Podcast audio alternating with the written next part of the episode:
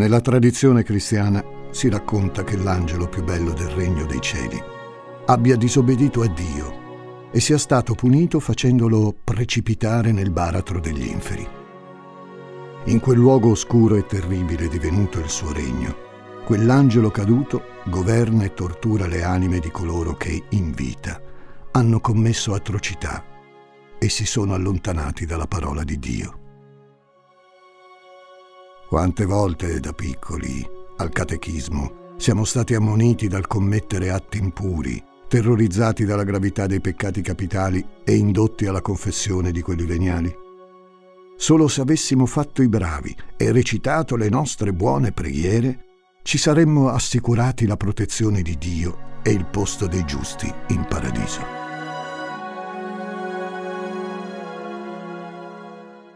E vi ricordate di quando ci mettevano in guardia dagli sconosciuti? Anche da quelli che avevano tutta l'aria di brave persone, perché si sa, il diavolo prende forme molteplici, spesso veste fine e parla forbito.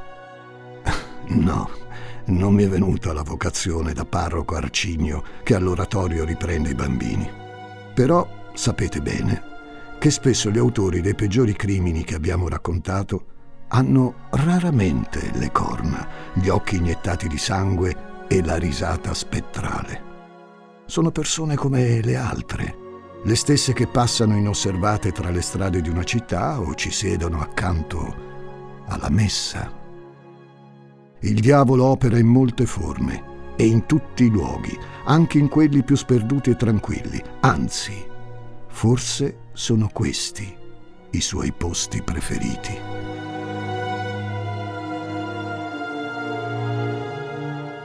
Sono Francesco Migliaccio e oggi vi voglio far conoscere un angelo. Un angelo di provincia che tanti hanno dimenticato e sono certo che voi ricorderete a lungo la storia della sua caduta. Benvenuti a Demoni Urbani.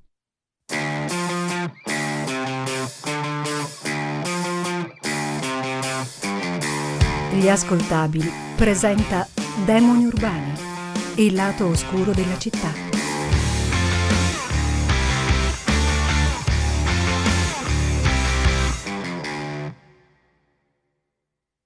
La nostra storia ha inizio ad Adrara San Rocco, in provincia di Bergamo. Una terra che si estende tra la pianura padana e le Alpi, a due passi dal lago di Iseo, e distante solo poche decine di chilometri dal capoluogo e dalla grande e moderna Milano, ma quelle distanze sembrano infinite.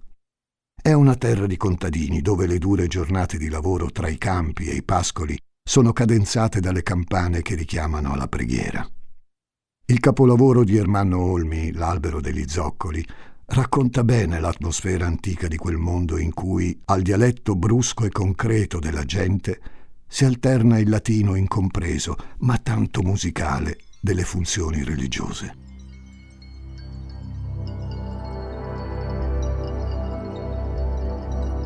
È qui che nasce il 3 settembre del 1916 Vitale Morandini.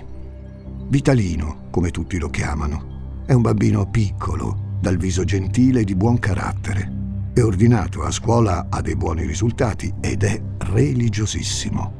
Va a messa tutte le domeniche, si segna quando passa di fronte a una Madonnina e recita una breve preghiera. Se qualcuno impreca o peggio bestemmia, Vitalino si risente e lo rimprovera. È un bambino speciale. Ad Adrara lo chiamano l'Angel, l'angelo in dialetto. Dopo la quarta elementare suo padre lo ritira da scuola. Studiare va bene solo per i figli dei ricchi o per chi vuole farsi prete. Ma il figlio di un contadino a nove anni è pronto per diventare un contadino. E quelle cose lì, i libri, i diplomi, sono solo fantasie stupide. Quel padre duro e severo lo obbliga a lavorare nei campi e a portare al pascolo le bestie sui monti. Non c'è gentilezza nei suoi modi, forse neppure amore. Per fortuna c'è la mamma che a Vitalino riserva sempre una carezza e una parola dolce. Purtroppo è una tenerezza che dura poco. Una crisi epilettica se la porta via quando Vitalino ha appena 12 anni. Ed è qui, cari amici di demoni urbani, che nell'animo di quell'angelo qualcosa si rompe per sempre.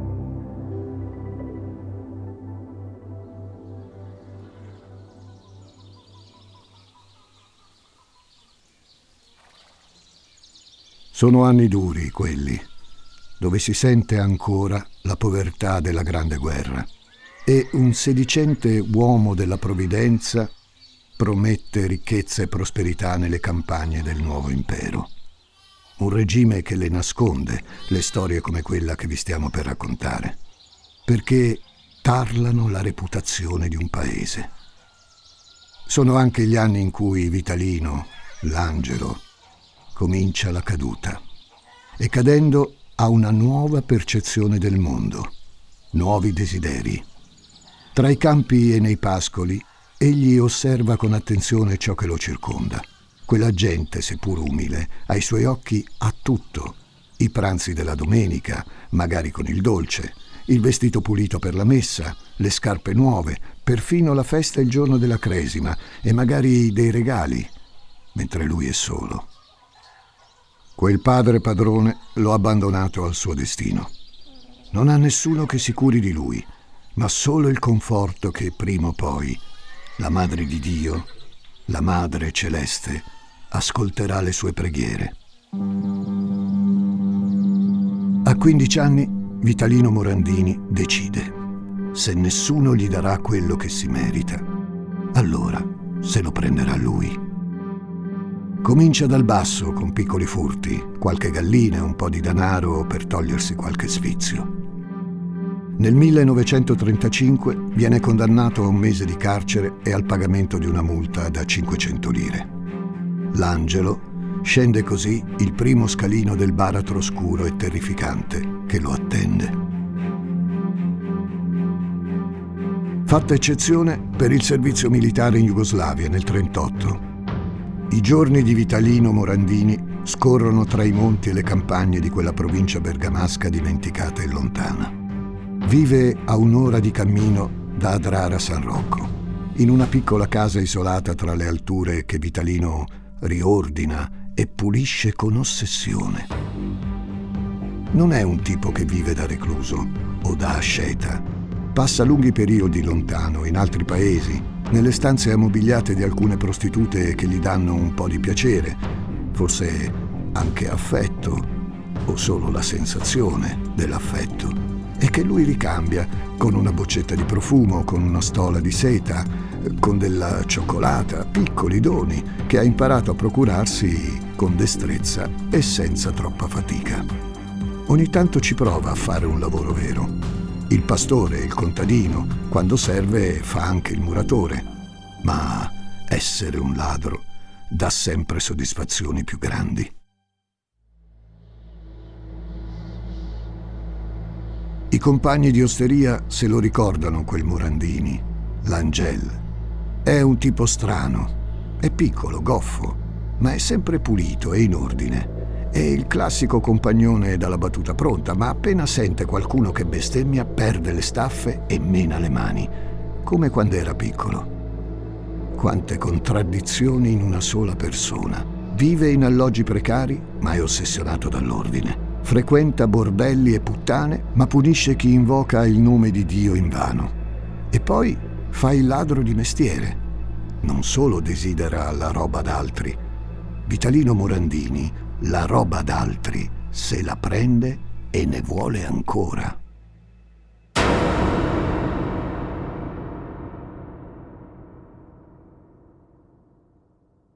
È il 1949. La guerra è finita, ma la miseria è rimasta. Per Vitalino, però, quello è il momento migliore per puntare in alto. C'è una persona che fa il caso suo. Giovanni Morandini, suo cugino. È un gran lavoratore, come tanti da quelle parti, ma soprattutto ha parecchi soldi da parte. Come vi ho già detto, Vitalino non si fa mai troppi scrupoli. Parentela poi non significa nulla per lui da tanti anni e questo gli sembra davvero il colpo della vita. Un asino, tre capre, undici pecore e 240.000 lire. Parecchi soldi per l'epoca. Rubare i frutti del duro lavoro di un altro, per ricominciare tutto da capo, per riscattarsi e fare la bella vita. E una nuova vita comincia, ma dietro le sbarre di una cella.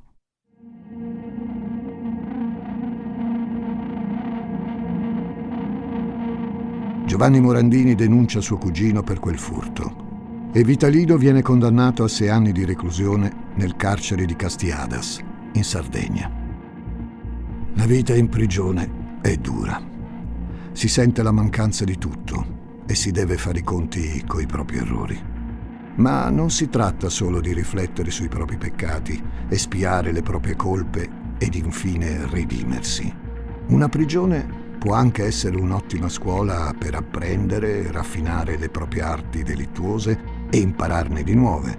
La galera, poi, è anche il posto migliore per nutrire l'ardente fiamma dell'odio. Nella colonia agricola in cui è costretto a lavorare assieme agli altri detenuti, Vitalino fa amicizia con alcuni contadini sardi. È un rapporto prezioso da cui impara un modo rapido ed efficace per far fuori una bestia e, purtroppo, anche una persona. Basta prendere una pietra, avvolgerla in un telo, legarne gli estremi e colpire il bersaglio. Un modo sicuro per far fuori qualcuno, un sostegno concreto alle fantasie che popolano le sue notti. Fantasie di morte e di vendetta. Vitalino Morandini odia quella gente così meschina, così legata ai propri averi, alla propria roba da vivere in miseria pur di non intaccarli. Sogna di rubare tutto a tutti e di goderseli lui, quei tesori. Ma più di tutti sogna Giovanni, quel cugino infame che l'ha mandato in carcere. Per lui riserva la fantasia più atroce e accurata. Morandini finisce di scontare la sua pena nel 1955.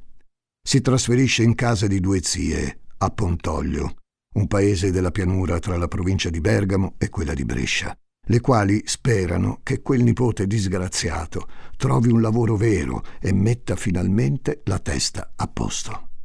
Ma lui un lavoro ce l'ha già e da quando è stato rimesso in libertà non vede l'ora di riprendere la sua attività. A Pontoglio non ci sta quasi mai, vaga nei boschi, tra i monti, passa diverso tempo a Brescia, a casa di una prostituta a cui è molto legato. Le fa piccoli regali, è affettuoso con sua figlia, vuole che per loro e per lui ci sia un futuro migliore. Già, un futuro paradisiaco fatto di bei vestiti, ristoranti e soldi, tanti, tanti soldi.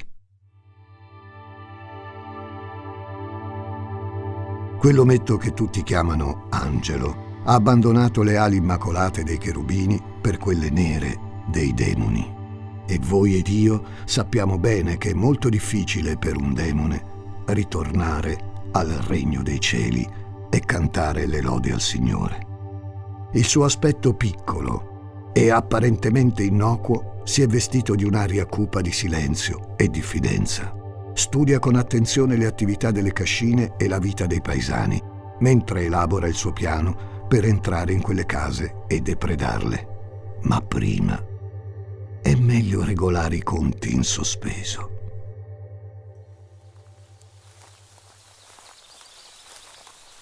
È il 9 novembre. La giornata è umida e fredda. Vitalino sta camminando tra i campi di Adrara San Rocco. Ma non è lì per gironzolare come suo solito. In mano ha una scure. Davanti ai suoi occhi il cugino Giovanni. Vitalino lo colpisce alla schiena, a tradimento, poi lega il suo cadavere per i polsi al collo di una giovenca e la pungola fino a quando non cade in un dirupo.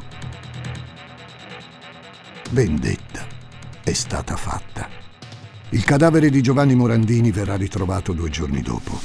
È stato un incidente. Non è né il primo né l'unico a morire così.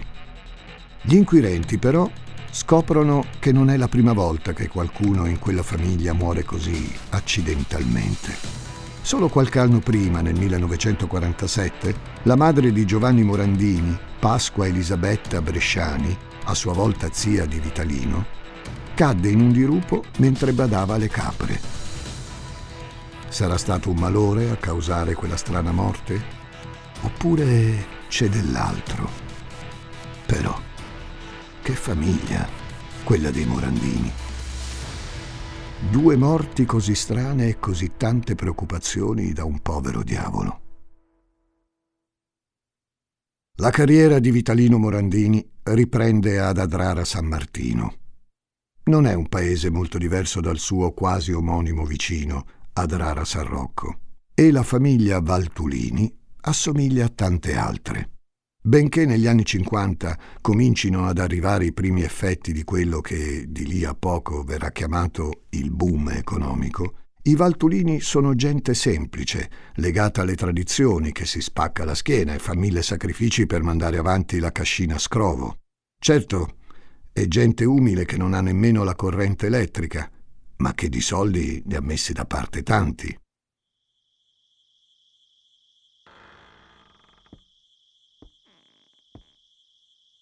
La notte del 20 novembre, undici giorni dopo aver ammazzato suo cugino Giovanni, Vitalino Morandini fa irruzione nella cascina di Adrara San Martino. Rumori insoliti svegliano Angela Tiraboschi e sua suocera Maria Falconi. C'è qualcuno in casa loro. C'è qualcuno che sta rubando. Sorprendono Morandini e questi, senza alcuna esitazione, le aggredisce a bastonate fino ad ucciderle. Poi versa dell'olio per le lampade sul pavimento e dà fuoco a tutto. In una delle stanze dorme Fausto, il figlio di cinque anni di Angela, che muore tra le fiamme. L'unico sopravvissuto a quella strage è il capofamiglia, Giacomo Valturini, marito di Angela e padre di Fausto, vivo solo perché lontano da casa.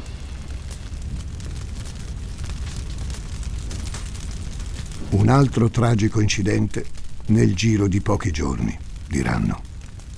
Ma la morte di quelle due donne poco tempo dopo apparirà strana.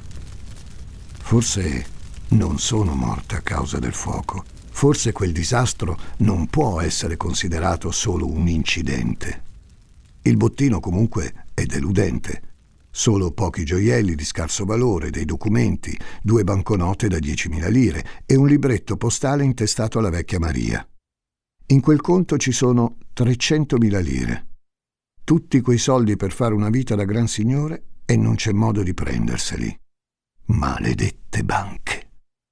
Il furore di Vitalino è cocente. Tutta fatica sprecata, tre persone uccise per una miseria. Abbandona la refurtiva inutile in un campo e gli dà fuoco. Pazienza, andrà meglio la prossima volta.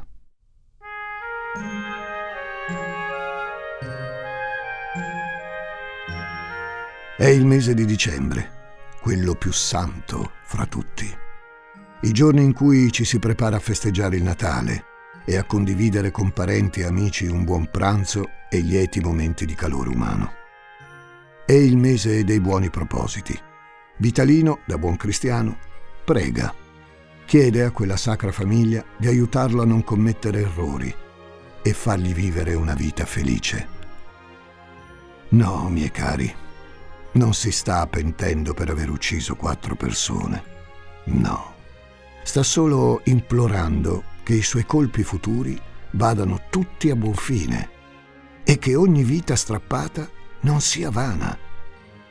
Qualcuno forse ascolta le sue preghiere.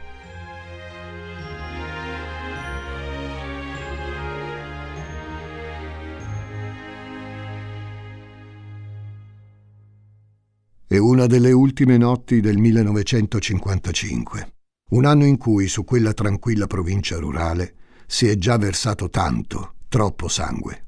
Eppure, il 28 dicembre, quel sangue continua ancora a colare. A Grone, in Val Cavallina, La famiglia Oberti dorme profondamente. Come i Valtulini sono benestanti, ma, a differenza loro, qualcuno ha le sue buone ragioni per avercela con gli Oberti. Da anni gli Oberti hanno dei dissapori con alcuni parenti, i Parigi, e in più di un'occasione sono finiti di fronte a un giudice. Ma questa volta non saranno dei parenti serpenti ad avere la meglio. Vitalino Morandini conosce quella casa. Qualche anno prima ci aveva lavorato come muratore e aveva notato un particolare. Un passaggio segreto, una botola da cui entrare indisturbato. Le sue scarpe con la suola di gomma rendono i suoi passi silenziosi come quelli di un gatto, mentre percorre il ballatoio esterno. Poi recupera un piccone e entra in casa. 40.000 lire. Una bella somma per festeggiare l'anno nuovo come Dio comanda. 40.000 lire in cambio di due corpi macellati e una famiglia distrutta.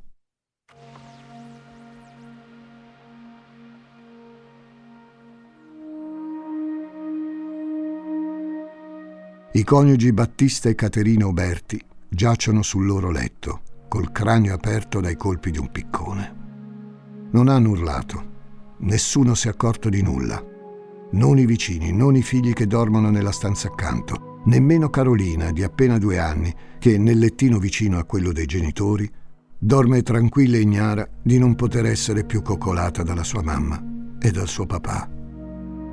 Quello non è un incidente, ma un delitto vero e proprio, commesso da qualcuno che conosce perfettamente quella casa. E chi, se non uno di famiglia, un parente serpente?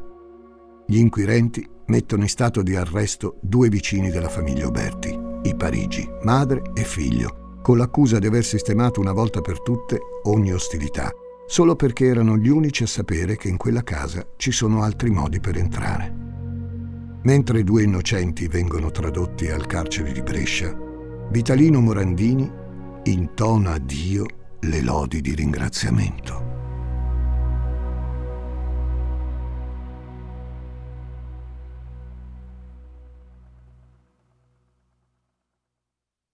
Anno nuovo, vita nuova.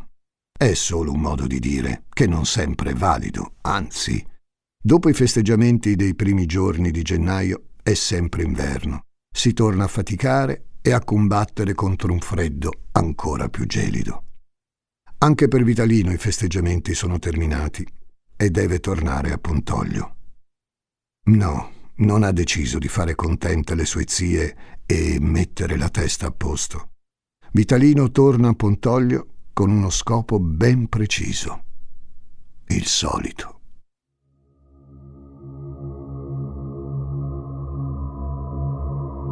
Cesare Breno e sua moglie Colomba Vignoni sono i proprietari della tabaccheria in via Diaz, al centro di Pontoglio. Vivono nell'appartamento sopra il negozio assieme a Emilia, la figlia minore, mentre il maggiore, Alessandro, di 18 anni, studia a Sondrio ed è lontano da casa per buona parte del tempo.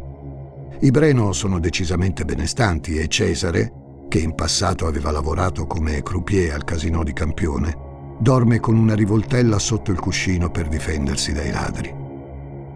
Per Morandini quella famiglia è la gallina dalle uova d'oro. Se non vuole tornare a mangiare nelle luride osterie di paese e vuole continuare a ricoprire di bei regali la sua donna, allora è meglio che si metta al lavoro. Nella notte tra il 23 e il 24 gennaio 1956 il sangue scorre ancora nella quieta valle dell'Oglio. Dopo aver rotto un vetro con un punteruolo, Vitalino si dirige verso la camera dei due coniugi. I suoi amici sardi avevano perfettamente ragione su come spaccare la testa a una bestia che deve morire. Con una pietra avvolta nella federa di un cuscino, Morandini colpisce la testa a Cesare Breno, che non ha neppure il tempo di prendere la sua pistola. La moglie Colomba riesce appena ad accennare un grido di terrore prima di soccombere sotto i colpi di pietra.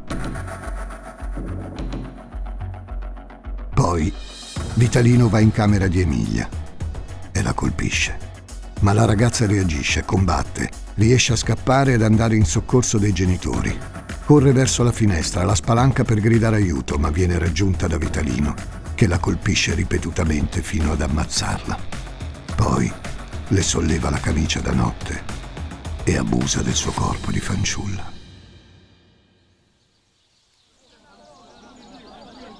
La mattina seguente, una folla sgomenta è radunata davanti alla tabaccheria dei Breno, incurante del freddo gelido e della nebbia. Sotto alla finestra della camera di Cesare Colomba c'è l'impronta insanguinata di una mano, quella di Emilia. La scena del crimine è raccapricciante.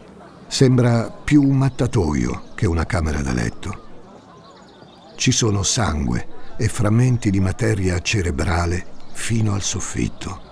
Sono stati rubati gioielli, danaro e alcune lenzuola. Ma c'è un dettaglio che colpisce i carabinieri. La federa di un cuscino con delle iniziali ricamate, strappata, non appartenente a nessuno dei corredi di quella famiglia. Per gli inquirenti non si tratta di un incidente come quello della cascina Sprovo o di una faida familiare come quella di Grone. No, dietro a quella mattanza c'è un mostro criminale sanguinario. Le indagini seguono varie piste. Vengono fermati alcuni pregiudicati della zona, forse qualcuno di loro è il colpevole o è complice dell'assassino. Poi a Pontoglio c'è una svolta. Dopo aver perquisito ogni abitazione del paese, nella casa delle due zie di Vitalino Morandini vengono ritrovate lenzuola e federe identiche a quelle usate per gli omicidi in casa Breno e con le stesse iniziali ricamate. Per non allarmare due anziane signore, questo dettaglio viene taciuto. Qualcuno però parla. A Brescia, la prostituta con cui Morandini ha una relazione racconta che il suo uomo era sì affettuoso come sempre e continuava a ricoprirla di regali e attenzioni, ma nei giorni successivi alla strage stranamente non faceva altro che parlarne, ne era ossessionato. Che il criminale sanguinario sia allora quell'omino mite è un po' strano. Ha dei precedenti, certo, ma solo per furto. Potrebbe mai essere arrivato a tanto? Possibile che oltre alla morte dei Breno sia anche il colpevole di quelle dei Valtulini e degli Oberti? Possibile che un ladro di bestiame e lenzuola abbia massacrato un totale di otto persone in 76 giorni? Che cosa può aver trasformato l'angelo in un demone?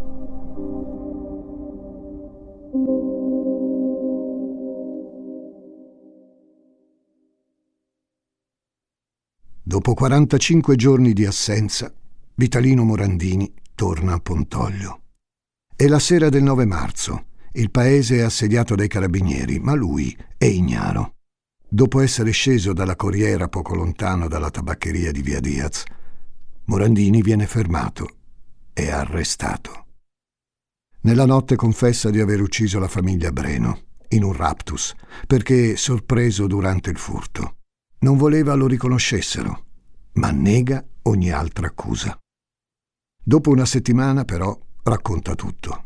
Le sue mani si sono macchiate anche del sangue dei Valtulini e degli Oberti. Forse uccidevo perché non si spaventassero di essere rapinati, dirà in seguito. La confessione che fa gelare il sangue a chi lo interroga è quella dell'omicidio di suo cugino Giovanni Morandini. Era scritto. Giovanni mi aveva denunciato per un furto e mi aveva picchiato nella caserma dei carabinieri quando non potevo difendermi. Il suo tono è freddo, senza rimorso, senza alcuna emozione. Lo ha ucciso, certo, ma con la furia di una giusta vendetta. Ora ha rimesso le cose a posto e in lui non c'è più rabbia.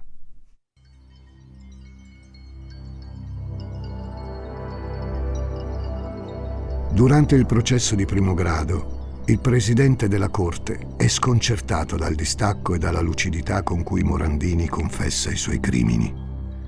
Non ci sono complici in quei delitti. ma solo la spietata mano di quell'angelo caduto. Vitalino risponde senza reticenze, con un tono sincero ed educato, ma privo di alcun rimorso. Certo, se potesse tornare indietro, non ammazzerebbe più tutte quelle persone. A parte Giovanni, si intende. Alla fine, esasperato dalla crudezza del racconto, il giudice domanda all'imputato che cosa ha provato nell'ammazzare le sue vittime. E Vitalino, l'angelo, cortesemente risponde: È come tirare il collo alle galline. A questo punto, cari amici, è interessante raccontare della vita in prigione di Vitalino in quel periodo. Mentre è detenuto nel carcere Sant'Agata di Bergamo, Vitalino Morandini si mostra quieto e gentile. Non esce mai dalla sua cella, se non per assistere alle funzioni religiose. Tutto sommato si trova bene e un pasto caldo è sempre assicurato. Oltre alla fede, ha mantenuto anche l'ossessione per la pulizia e l'ordine. Obbliga infatti i suoi cinque compagni di cella a indossare delle particolari babbucce di lana per non sporcare il pavimento. Nessuno osa opporsi. Quando escono per l'ora d'aria, Vitalino pulisce e riordina con cura maniacale quello spazio angusto, senza mai sottrarre alcun effetto personale ai suoi compagni. Tutti sanno chi è e che crimini ha commesso, ma sanno anche che quell'omino pio e scrupoloso è soggetto a scatti d'ira se qualcuno bestemmia o semplicemente ha un tono sgarbato. Quindi meglio rigare dritto. Gli avvocati della difesa sostengono la sua incapacità di intendere e volere. È meglio che venga internato in un manicomio criminale che fargli passare il resto della vita in carcere. Vitalino è stato privato degli affetti durante l'infanzia e duri anni di solitudine tra i campi e pascoli di Adrara San Rocco lo hanno segnato profondamente. Per il pubblico ministero, invece, Morandini merita di essere condannato a quattro ergastoli per evitare che venga dimesso da un manicomio dopo solo dieci anni. La perizia psichiatrica arriva il 24 dicembre del 1956 ancora a Natale, e così recita. Quella di Morandini è un'anomalia costituzionale, determinata da alterazioni caratteriali, biologiche e psicologiche, le quali hanno la mutilazione della personalità nel suo settore affettivo e sentimentale.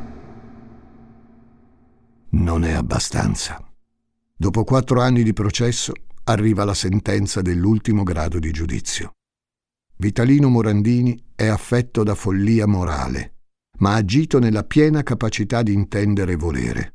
Pertanto viene condannato a tre ergastoli e all'isolamento notturno e diurno per i primi tre anni.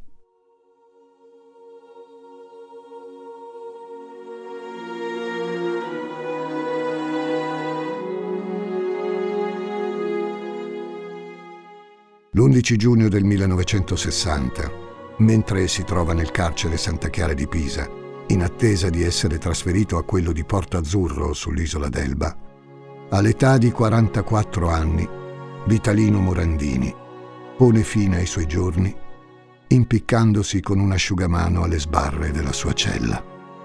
Si è ammazzato perché vinto dal rimorso. Durante quei lunghi anni in carcere, l'anima di quel diavolo si sarà mondata delle sue colpe e potrà essere perdonata, se non dall'uomo, da Dio. Un angelo caduto potrà mai ascendere di nuovo al cielo o brucerà per sempre tra le fiamme dell'inferno? A noi non è dato saperlo e non ci resta che vivere e raccontare la cruda realtà di questo mondo che accoglie con la medesima ospitalità gli angeli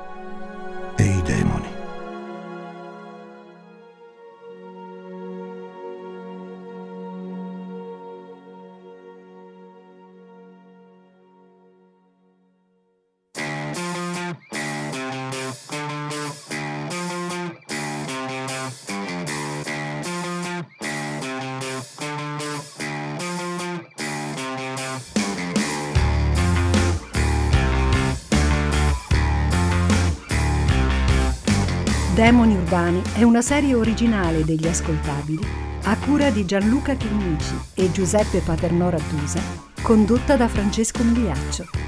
Questa puntata è stata scritta da Riccardo Motta, editing e sound design di Francesco Campeotto e Alessandro Livrini, prodotto da Giacomo Zito e Ilaria Villani in esclusiva per Spotify.